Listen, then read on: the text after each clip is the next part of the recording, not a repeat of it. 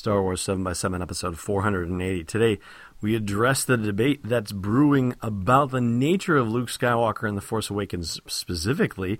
Is he still good, or has he turned to the dark side? Punch it, Chewie.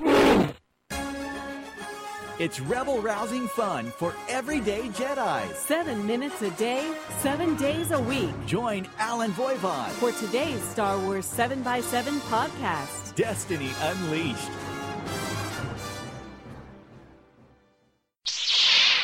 Hey, rebel-rouser. Welcome to Star Wars 7x7. I'm your host, Alan Voivod.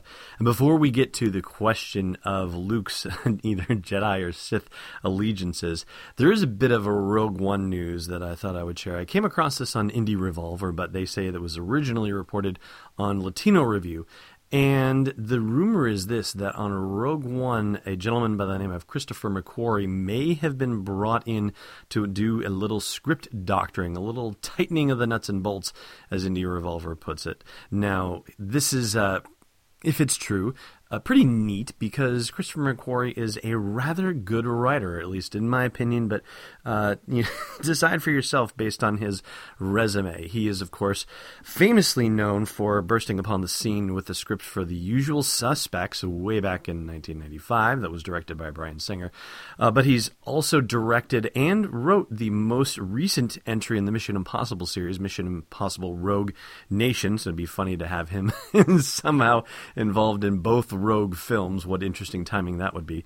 But he also wrote the script for Edge of Tomorrow, also known as Live Die Repeat, when they tried to rebrand it, and Valkyrie, so he's been tied to a few Tom Cruise projects, actually. But anyway, he's a pretty decent guy, I would say, to do a quick punch-up, but the rumor is only that it was a punch-up, not that he was brought in to trash anything that Gary Whitta or Chris Weitz had done, so make of that what you will, but there's a little bit of Rogue One news for you. All right, so let's talk about Luke, shall we? Let's talk about Luke, baby. All right, I'll stop there.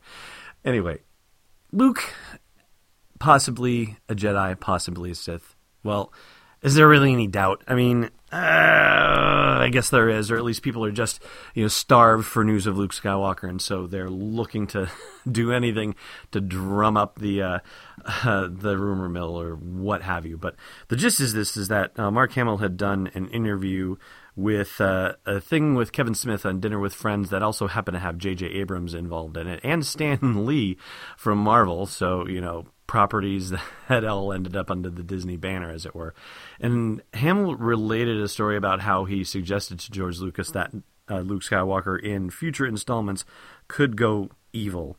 And there's also, I guess, some basis possibly in the fact that because Luke went evil in the expanded universe in Dark Empire, if you remember that story, that was one of the ones where Emperor Palpatine's clones were traipsing about and his consciousness had been transferred from body to body. And that apparently was something that, whereas George Lucas had initially said at some point that he wasn't really paying much attention to the expanded universe back in the day, that was a storyline that he actually did pay some closer attention to.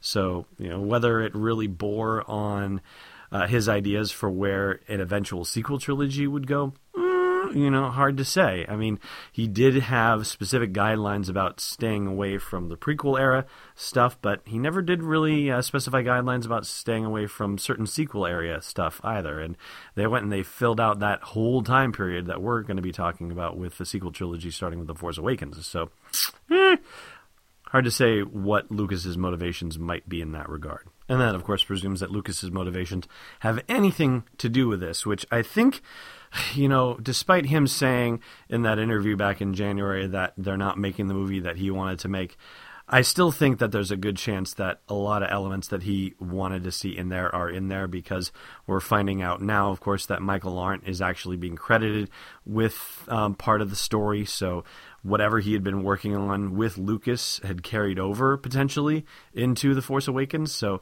I think it's still quite an interesting possibility that Lucas has a hand in this after all. And there are some people who are making the case for Luke going to the dark side by looking at people's allegiances being flipped. For example, looking at Finn, how he changes from being a stormtrooper to going over to the Resistance, or Han Solo, who had initially, of course, described the Force as an ancient hokey religion, and now is saying, it's true, all of it. Now, some folks are quick to point out that costume has a lot to do with cueing us as to whether somebody is good or bad, and particularly the colors of the costume. Well, unfortunately, we can't see Luke by the firelight, presuming that is him, every reason to think so, patting R2-D2 with his robot hand, but with a white sleeve, that signifies that there's definitely good within him for sure. Just like the flap on his basic black outfit in Return of the Jedi popped open toward the end, and you could see the white underneath, the good guy underneath. Get it? Besides, is there any way on Earth or on a galaxy far, far away that R2-D2 would be hanging with a bad guy? I truly doubt it. So I'm going to go out on a limb and say that there's no way that he's gone to the dark side, but I'd love to hear what your thoughts are. Chime into the blog post for this show's episode at SW7x7.com. Hey, Rebel Rouser. If you've got a business that you need to get in front of a bunch of Star Wars fans, then I've got an idea for you. I'm looking for a sponsor to get the entire Star Wars 7x7 team over to London for Star Wars Celebration Europe next July. And we get a ton of exposure when we do Star Wars Celebration podcasts. Not just the regular episodes, but the bonus stuff, and all the in-person stuff too, not to mention all the live streaming video we do. So if that's something of interest to you, then reach out via the contact form at SW7x7.com and let's talk. All right, time to wrap it up with some trivia. Dangerous and disturbing this puzzle is. Last time we asked you who reached for his laser pistol when an Ewok stuck a spear in his face. How rude. And that was Han Solo.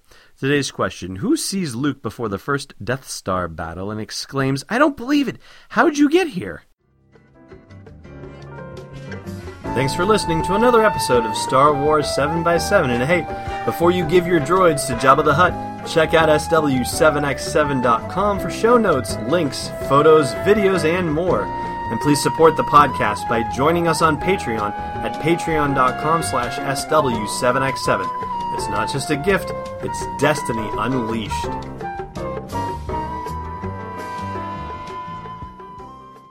This podcast is not endorsed or sponsored yet by Lucasfilm Limited, Disney, or 20th Century Fox, and is intended for entertainment and information purposes only. Star Wars, the Star Wars logo, and all names and pictures of Star Wars characters, vehicles, and any other Star Wars-related items are registered trademarks and or copyrights of Lucasfilm Limited or their respective trademark and copyright holders. May the Force be with them. All original content is copyright 2015 by Star Wars 7x7. We hope you love it!